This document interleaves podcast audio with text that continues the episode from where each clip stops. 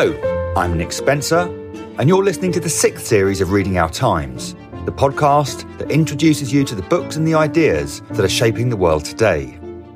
Listen with us and we'll explore the future of money, the rise of Pentecostalism, the disappearance of the human mind, the challenges facing journalism in the 21st century, the limits of science, and the relationship between science and religion, as well as the question of where does all the money go?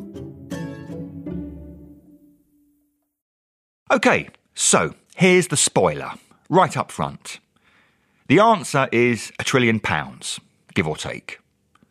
Britain costs about $1 trillion a year, by which, of course, we mean we raise and spend roughly that much to keep the whole show on the road. Health, schools, defence, social care, the lot. That bit's easy. Rather more complex is tracing where the money comes from and where it goes. And harder still is working out whether that money is being raised or spent efficiently, fairly, or even, whisper it, wisely. Thankfully, there are people whose full-time job it is to try and answer those questions objectively. And the individual you're most likely to be familiar with in that endeavour is Paul Johnson, director of the highly respected Institute for Fiscal Studies. His new book is called Follow the Money, How Much Does Britain Cost? And he joins us this week on the podcast. Paul, welcome to Reading Our Times. Thank you. We establish in the first line of your book that the total UK spending is about £1.18 trillion a year.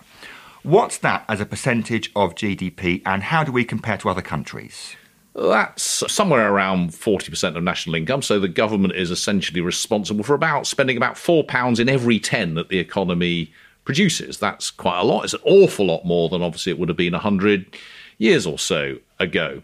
Relative to our Western European neighbours, though, it's not so much. If you look at France and Germany, very successful economies, they got much higher fractions of national income. I think France is probably at 50% or more. And indeed, most of our Western European neighbours have bigger states than we do. Look outside of Europe to other parts of the OECD, though, and you see smaller numbers. So in the US, in Australia, in Far Eastern countries, you tend to see smaller states, smaller spending. Obviously, in the US, they don't have anywhere near as big a welfare state, and the same is true in some other Anglophone countries. So we're a curious mix, then, aren't we, of Western European, vaguely kind of Christian or social democratic states and US Anglo-Saxon smaller states. Is that fair? Yeah, as with many things, we sit a little bit mid-Atlantic in some of this. And actually, one of the things that I say probably more often than I should in the book is that you can have a European-scale welfare state with European-scale tax or an American-scale welfare state with American-scale tax, but you can't have American taxes and European welfare states. And we're not always entirely honest about that, I think it's probably fair to say. Well, we all want our cake and eat it, don't we, to coin a phrase. Straight onto cakeism. But yes, obviously, you know, we want, and quite rightly, we want the best public services we can have for the smallest amount of money that we can pay. But very often politicians are inclined to claim that we can have low levels of tax and high levels of spending, or at least high levels of public service, and that's not so easy. And the size of the UK state has increased, hasn't it? That tax burden has increased recently, is that right? Yeah, the tax burden particularly has increased over... it's increasing at the moment, actually, over the 2020s. So if you look over quite a long period, the tax burden's been remarkably stable. I mean, it's bounced up and down, but broadly speaking, it's been in a range between about 32 and 34% of national income for decades. Mm-hmm. And over this decade, it's probably going to hit 37 to 38% of national income. And my view is that it's going to stay there. I don't think it's going to come back down to where it's been, probably in my lifetime. And that's quite a big deal because that's another 100 billion or so being taken from the economy in tax. And there's a reason for that, which is that the population's ageing, we're spending more and more on health. We've managed to grow our welfare state without growing the tax burden for a long period, partly because we've been gradually cutting the amount we spend on defence. We obviously had a decade of austerity over the 2010s. We stopped building houses at the end of the 1970s. We've moved out of nationalised industries and so on.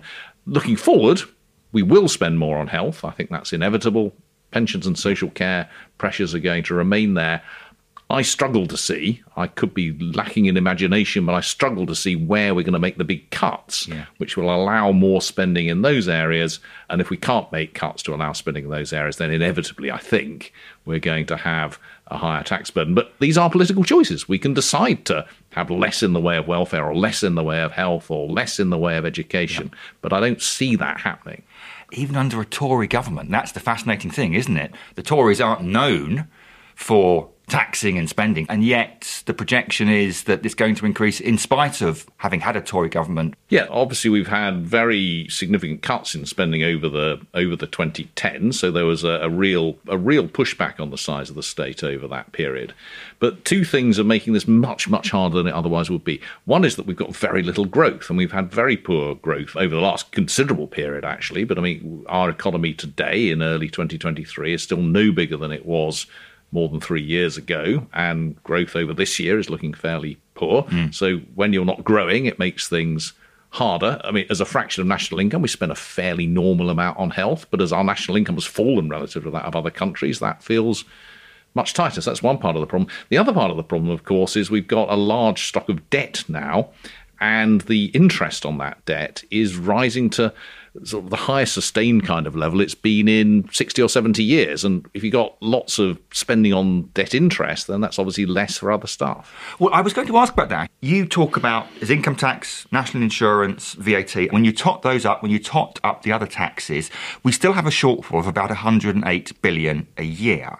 Now, we raise that, we meet that shortfall through borrowing, right? Is that sustainable over the long term? Yeah, well, we've always borrowed. I mean, there are very few years in the last 100 years where we haven't borrowed, and that's absolutely fine. If you're borrowing a certain amount and your economy is growing, then the overall debt as a fraction of the economy won't be growing. And indeed, if you look over the period from the end of the Second World War through the 1960s, we ended the Second World War with a huge pile of debt, something 250% of national income or something. And that came down quite fast, despite the fact that we were actually borrowing a bit every year. And that's because the economy was growing quite fast, both in real terms and in nominal terms. So when the economy's growing fast, you can borrow and the debt burden falls. What we've got at the moment is an economy that's not growing fast, not growing fast at all. So usually when you've got a high level of debt, the amount of interest you pay doesn't vary with the interest rate because the interest is set at the point at which you sell the debt. But because, first, a lot of our debt is linked to inflation, and obviously inflation is very high, and second, a lot of it's held by the Bank of England, and the interest you pay on it is linked to the Bank of England base rate. Actually, for a large fraction of our debt, what we pay varies year by year, and it's gone up a lot, particularly as the Bank of England base rate has gone up. So we're in a more difficult position because of that lack of growth and the way that our debt is structured than perhaps we have been in times past. But absolutely, this does not mean we can't borrow at all. And indeed, very rarely in history have we not borrowed. I mentioned there three main taxes, income tax raising about 250 billion a year, national insurance 175 billion and VAT 157 billion. This is an odd question. Which is your favourite? Which tax works? Yeah, the point about those three taxes is that they are about 2/3 of all tax revenue, and it's really important to get these things in perspective when one's thinking about, you know, what can you do if you want to make a really big difference to the amount of revenue that we're raising? And the answer is almost always you have to do something with one of those. And that's what's happening at the moment. We're getting a load more from income tax over the next few years as we freeze taxes and allowances. Do I have a favourite? Well, I'll tell you what my least favourite one is. That's national insurance contributions. That's a hangover from the past. It's only levied on earned income and not on unearned income. It's only levied on people under pension age. It creates an awful lot of complexity. My favourite one in terms of the amount of fun that it creates is VAT. You might find that surprising, but there's some quite interesting examples. If you want a pet, get a rabbit. There's no VAT on rabbits because they're edible. Then there's some extraordinary rules about what VAT is chargeable on. There's something in there called the First Skin Flow Chart. It's actually published by the HMRC, and it tells you whether there's VAT payable on certain kind of clothes, depending on the amount of fur and skin in those clothes. And the very final question is, does the goat come from Mongolia, Yemen or Tibet? And actually whether there's VAT on it depends on whether the fur from the goat comes from a goat from one of those countries. Why? I have absolutely no idea. But anyway, that gives us lots of fun. It's, well, funny you should say that. In the previous series, we spoke to Michael Keane about his book Rebellion, Rascals and Revenue, which is a history of taxation. And the episode is called Why Tax is Fun, because there are some fantastic stories. And I think you quote at one point about detailed VAT legislation is indistinguishable from satire at some point. Yeah, to be fair, that was a quote I took from this tax lawyer, Dan Neal, who runs this organisation called Tax Policy Associates. But it's a great quote, because as soon as you get down to very specifics, it's almost a random decision as to whether it's got VAT on it or not. On a slightly more sober level, the whole income tax thing is very interesting. I was really struck by the fact that you point out that it's not paid by about 40% of adults, and at the other end, the top 1% of earners contribute 30% of income tax. That's a remarkable kind of balance, isn't it? Yes, and it reflects, of course, the distribution of income in the country. So 40% of adults are either not earning or earning less than £12,500 a year. So if you're a pensioner and you've only got state income, then you're not going to be paying income tax. If you're a student, you're not going to be paying income tax. Or if you're a parent staying at home while your partner's out at work, because it's an individual basis, you won't be paying income tax. If you're working 10, 15 hours a week at a low wage, you're not going to be paying income tax. And actually, 4 in 10 people are not paying income tax. Now, a lot of them aren't poor in the way we would think of poor. I mean, students, they're at a particular point in their lifetime and on the whole be perfectly well off over their lives. People who are part of a couple or a family are as a unit poor, even if they may be at some risk as an individual. But obviously we also do have a large fraction of people who are on very low incomes. People are out of work, on disability benefits, on universal credit and so on. So we do have a large chunk of the population who are on really quite low incomes. And at the other end of the scale, the reason that 1% pay such a very large fraction of income tax is because they've got a very large fraction of income. Yeah. So to be in the top 1% of incomes, you need to be on above around about 150,000 a year. Top 0.1%, you need to be around about 650,000 a year. So big difference between top 1%. So top 1% are mostly wage slaves like you and I, sort of, their PAYE income. They might be doctors or senior civil servants or working in finance or lawyers or what have you. Top 0.1%, about a third of them, of getting their income from capital gains and business ownership and their partners in big firms and very focused on the financial services industry. So I do kind of think when people talk about the top 1%, they really mean the top 0.1% very often. Well, that's very interesting, because there is a narrative alive in public discourse around, look, we just need to rinse the rich a bit more, really. We've got some massive inequalities and much of our fiscal problems would be solved if we just tax people who had a huge amount of money. But actually, we are already, and even if we did more, my impression is it wouldn't make that much of a difference. Yeah, so you talked about the sort of surprise having a Conservative government which has increased tax burden. They've actually particularly increased taxes on the rich. Now, that's not part of the usual understanding of what's happened, but there's a whole series of things that happened. You effectively pay a 60% marginal tax rate between 100 and 125,000 a year. You now pay 45% on everything over 125,000 a year. That's much more than we had in the past, despite the changes in the recent budget. The pension tax relief system is much less generous to high earners than it used to be. So the degree to which the tax system hits the rich is harder now than it was. That said, there are definitely things that we could and, in my view, should do. Mm-hmm. A lot of the very rich get their money not from earnings, but from capital gains or from their partners in big financial firms, or they've got money from private equity, which they often take as capital gains, or they're business owners. All of that kind of income is taxed less heavily than earned income. And we also have this issue with non-DOMs, who we have a sort of regime for people who say they're not domiciled here, which is more generous than in most other countries. So you could certainly do some things to make the system, in my view, both more equitable and more efficient. But there are constraints here. And one of the constraints is that quite a high fraction of the very highest earners, very highest income people, were actually born abroad, about a third, something like that. Right. So they literally could leave the country if they wanted to. Now, we don't know kind of quite how big an effect certain changes in the tax regime would have, but we are quite dependent on them for our tax revenue, so we might not want to take too many risks. Within all of this, there are definitely things you could do, but would it be transformational? No, it would get you a few extra billion, and a few extra billion is good, and a few extra billion from very rich people is very good, arguably. But is it going to really shift the dial in terms of what we need to do? Probably not. No.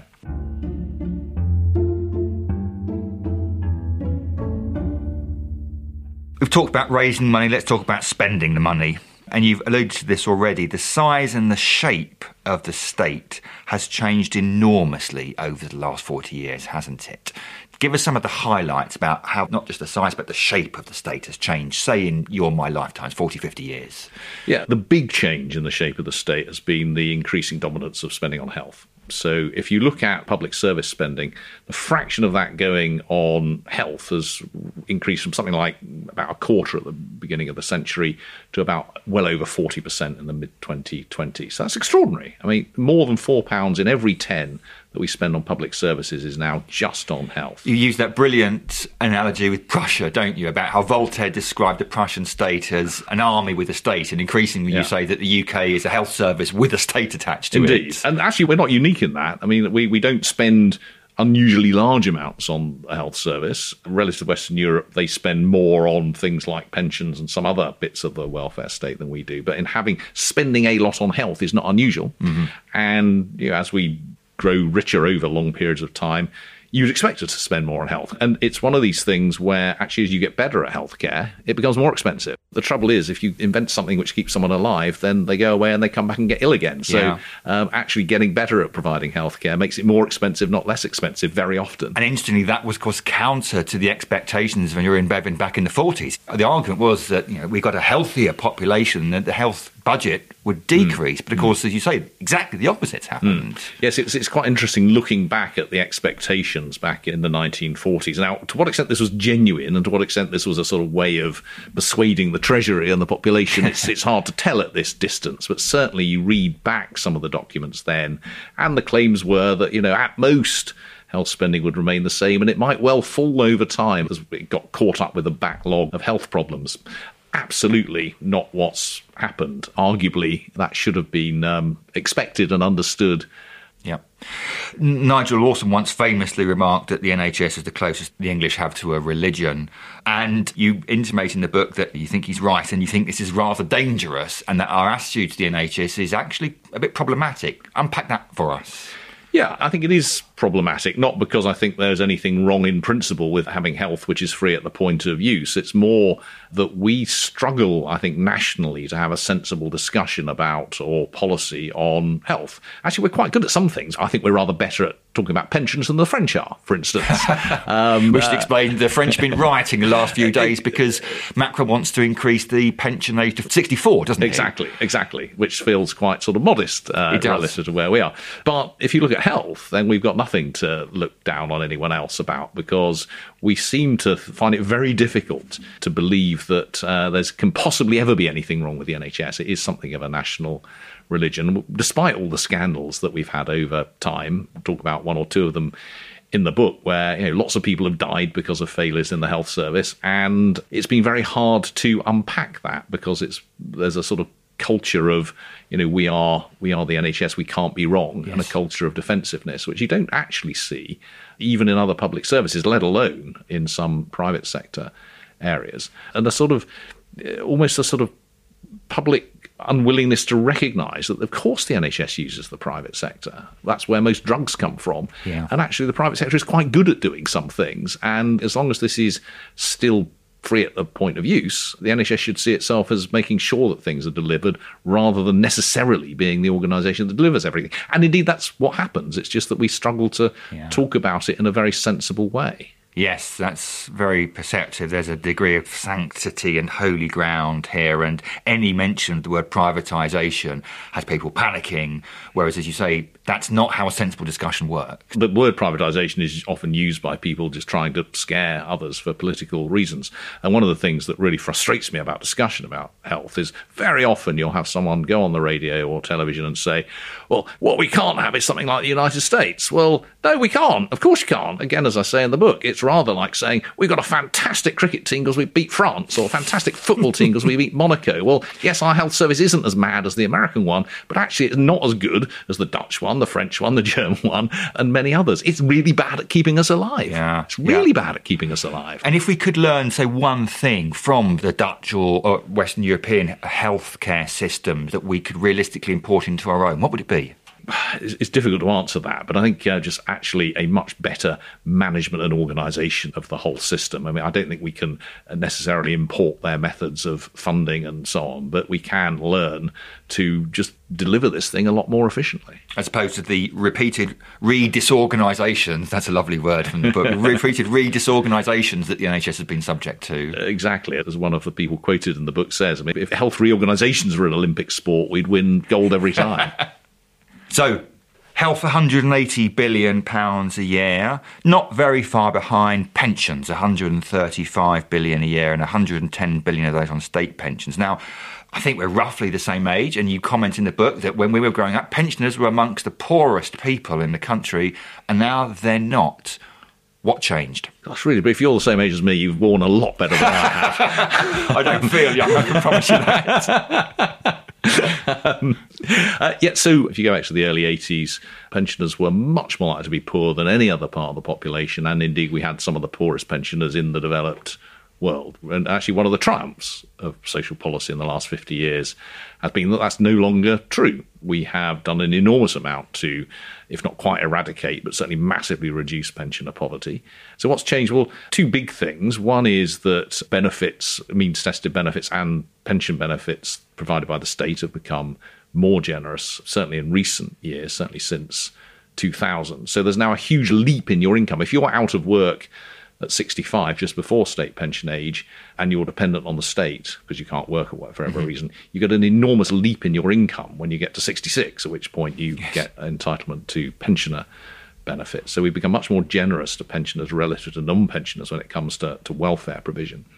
And the second part is that over a period of time, partly through the state earnings-related pension scheme, which is now been disbanded, and through significant numbers of people having occupational pensions and other savings. And now we've got a large fraction of pensioners with significant savings and incomes of their own from private sources, much more than we would have had 30 or 40 years ago. My concern is that that's not necessarily going to be translated into the next generation when they get to pension age. Defined benefit occupational pensions are dead outside of the public sector, and the personal pensions, the auto-enrolment, we've replaced them with, are much less generous, and of course with zero interest rates, which we had until very recently, very hard to build those up into any significant levels. So I worry that there's a degree of complacency about pensioners because the current generation on the whole is fine, but it's not clear to me the next generation will be. Yeah.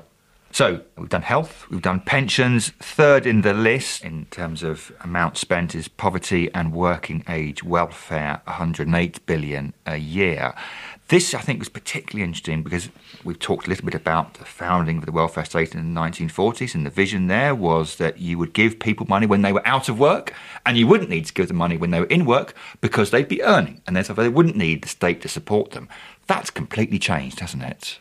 Yeah, absolutely. The Beveridge vision was of a welfare state based on an insurance principle, and his assumption was if you were in work and you only had one child, then you didn't need any support, and that you could insure most of the risks. I mean, people needed support out of work if they were sick or if they were unemployed.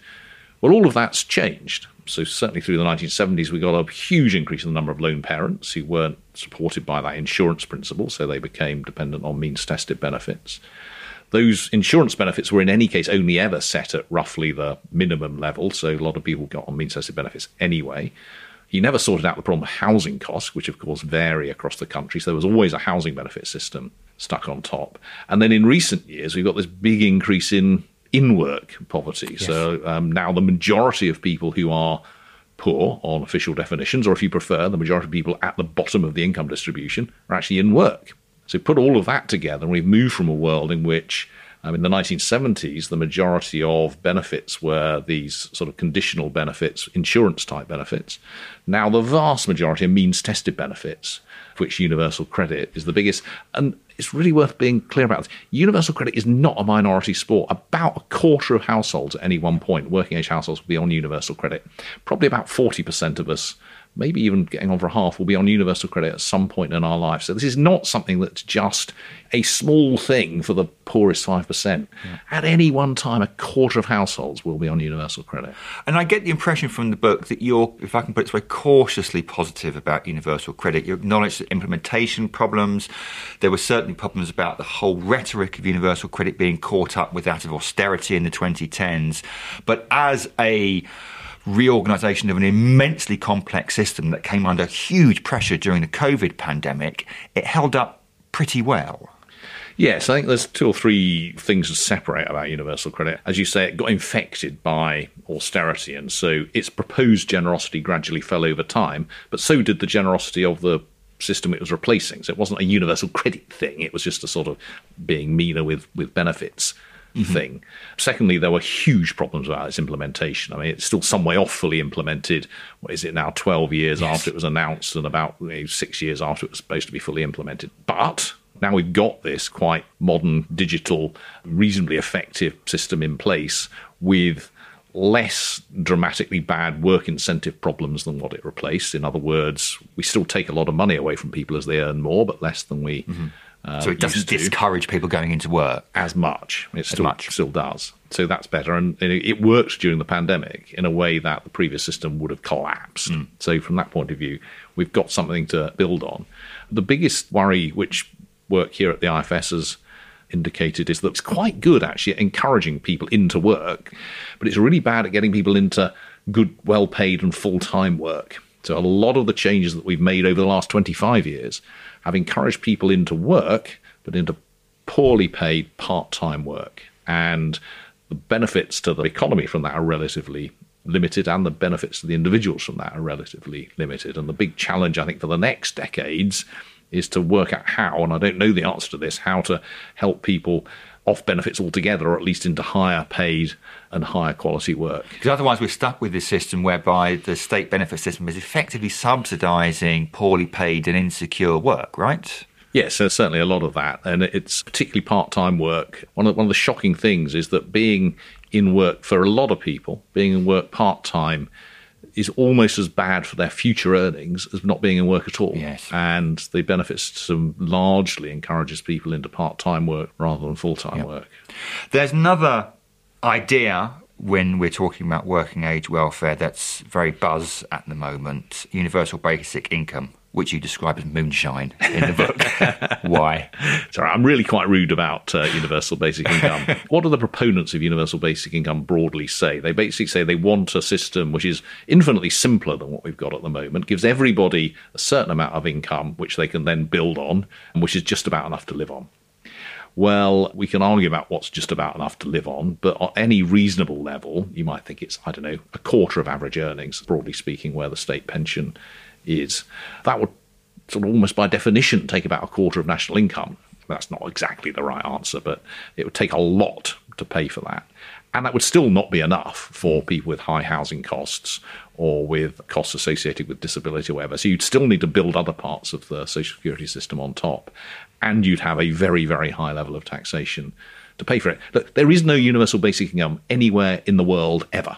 And there is a reason for that. Yes. And so it frustrates me when people talk wisely about, well, maybe we should think about it. No, we shouldn't. We should think about something that's actually practical, starting from, let's think about universal basic income, is not, in my view, a very helpful way of starting the discussion. One more policy area before we pull the strands back together, which is education. Schools spend $53 billion a year. Post-school education, well, the figures are much, much smaller. And that's one of the things that really struck me. More broadly, I've been struck by how we've obsessed about university tuition fees in the last 15 years or so. And you point out how much the school's budget has been cut in that time. And actually, when it comes to further education, how very, very little we spend. And given how much rhetoric there is around future is wedded to good education, that seems to me to be an enormously missed opportunity. Absolutely, and it's another area in the book where I probably become a little bit intemperate in my irritation at what's happened. There is this enormous focus on higher education. Of course, higher education is important. Of course, higher education fees and funding and so on are important. But we haven't focused anywhere near enough on the fact that it's 2023 now. We spend roughly the same per school child as we did in 2010. 13 years without any increase is astonishing in a world in which you'd think this actually matters for growth.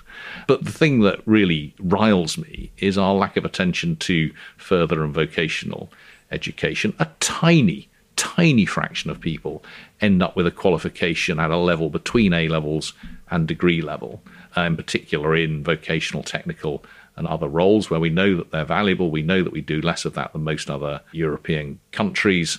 And we've dramatically reduced funding for further education in a way that makes schools look like they're rolling in money. Yes. But the first priority for me in the education system is what happens between 16 and 19 for those who are not going to go on to university, because we know that we have lowest level of numeracy and literacy skills for 21-year-olds, people in their early 20s, or pretty much anywhere in the developed world. We really, really lose ground in that age 16 to 19 area.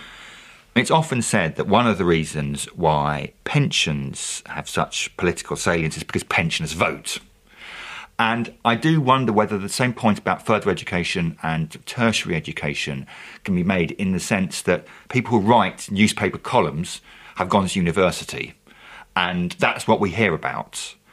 And those who have poor numeracy and literacy rates age 16 to 19, you don't hear about them so much, at least not from them. And this then hones in on the wider issue of how all these fiscal issues dovetail with the dynamics of democracy and the way in which sometimes government pays more attention to certain sectors in society, not because they necessarily merit more attention, but because they're louder or because they're able to articulate their needs and their requirements more.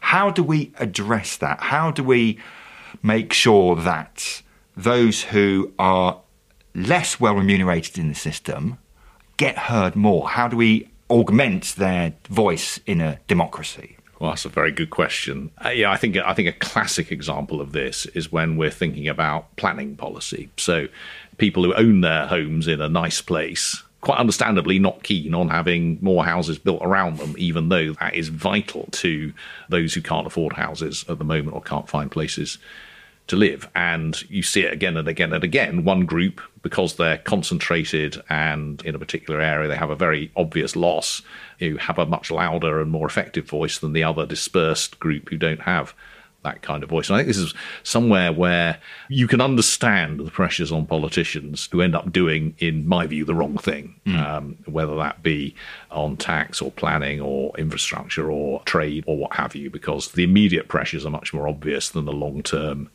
gains. And how you move from here to there is very hard to tell. I mean, we have had examples in the UK in the last 50 years in which governments have done big things. Well, obviously, the Thatcher government in the 80s, whatever you think of them, the Blair government in the 2000s, whatever you think of them, they did make big reforms, not all of which were popular at the time. So that tells me you need something to do with the leadership, the size of the parliamentary majority, the time in power, and the sort of sense of purpose and vision, whatever people think about that. Now, how you achieve that, one thing I often say, it's very easy for me as a sort of wonky think tanker or commentator to say things, much harder for politicians to do them when they have to face the electoral consequences. Again, this is about trade-offs, isn't it? I mean, one of the points that comes through in the book is that there is a lack of long-term thinking with regards to the size and shape and the cost of the state. But then if you're worried about the next electoral cycle, that's not entirely surprising. So there is this tension about our politicians to be democratically accountable to us, and 5 years is quite a long time, and yet you want them to think longer term and not simply re-disorganise what the previous bunch did because they were voted out a few years ago. Further education is an obvious example where things just keep getting changed every time a new lot come in is really depressing. But there are other things which are much less forgivable. I mean, we had in the recent budget in March of this year a big change to corporation tax, broadly speaking in the right direction, but to offset a big increase in the corporation tax rate announced 2 years ago, And this big change was announced 2 weeks before the beginning of the new tax year. Yes. They've had 2 years since they announced the big increase. They could have announced this change at the time of the big increase or, you know, a year ago. And they've also announced this to be probably temporary, but possibly not temporary. You know, it's just one example of something where actually there isn't any excuse, electoral or any other, it seems to me, for a lack of direction or strategy when you're looking at long-term infrastructure needs. I mean, we've seen the nonsense around HS2 again over recent weeks. We know that transport infrastructure in the north is a disaster. Mm. And for decades, government after government has failed to do anything about that. We've seen sort of energy strategy after energy strategy. We've seen, I can't remember, more than one housing minister a year for the last 13 years. So it is difficult, some of this, but governments make it far more difficult for themselves than they need to, and far more difficult and damaging for us than they need to. So even within the constraints of political difficulties, this is still not good enough, frankly. Yeah. So it's important to emphasise then that there is ineptitude there, and there are egos and there's short-termism. But the takeaway message I do get from the book is one of sympathy, I guess. You say very early on, you know, there are always trade-offs to be made here. There are no simple solutions to tough problems of public policy. There's a degree of dishonesty about tax versus the size of the state. And you say at one point, without real understanding of the genuinely difficult decisions politicians have to take all the time, a breakdown of trust is inevitable. So underneath all this, there is a kind of a plea, isn't there, for a more grown-up conversation and better understanding of the difficulties there are around tax and spend. Yes, and I think this is where one gets really frustrated with the sort of cake-and-eat-it rhetoric that one gets.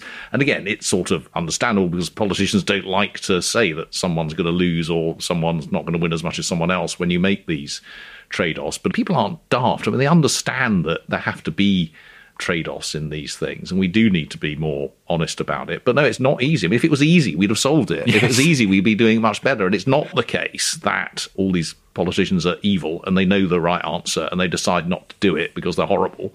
I mean, partly, obviously, different politicians have different ideological views, but even within that, they're always, or should be, understanding there are really tough trade-offs to be made among the different options that are open to them. And one of the things they have to take into account is how is the electorate going to respond to what they're doing. And there are things I'm saying in the book that I think we should do, which I don't think we will do, because it's just is too electorally difficult. I mean, you know, we should base council tax on current values, not values from 1991. We should stop it being regressive. But you know, the losers will shout a lot louder than the winners. And so you can understand why politicians go, well, you know, let's just keep that one in its box for now. It's the Juncker line, isn't it? We all know what to do. We just don't know how to get re-elected once we've done it. Yes, exactly. The book is called Follow the Money, How Much Does Britain Cost? Paul Johnson, thank you very much indeed for speaking to Reading Our Times. Thank you. Next week, I'll be speaking to the journalist L. Hardy on her book about the rise of Pentecostalism. I think that there's a really compelling argument that rock and roll is secular Pentecostalism.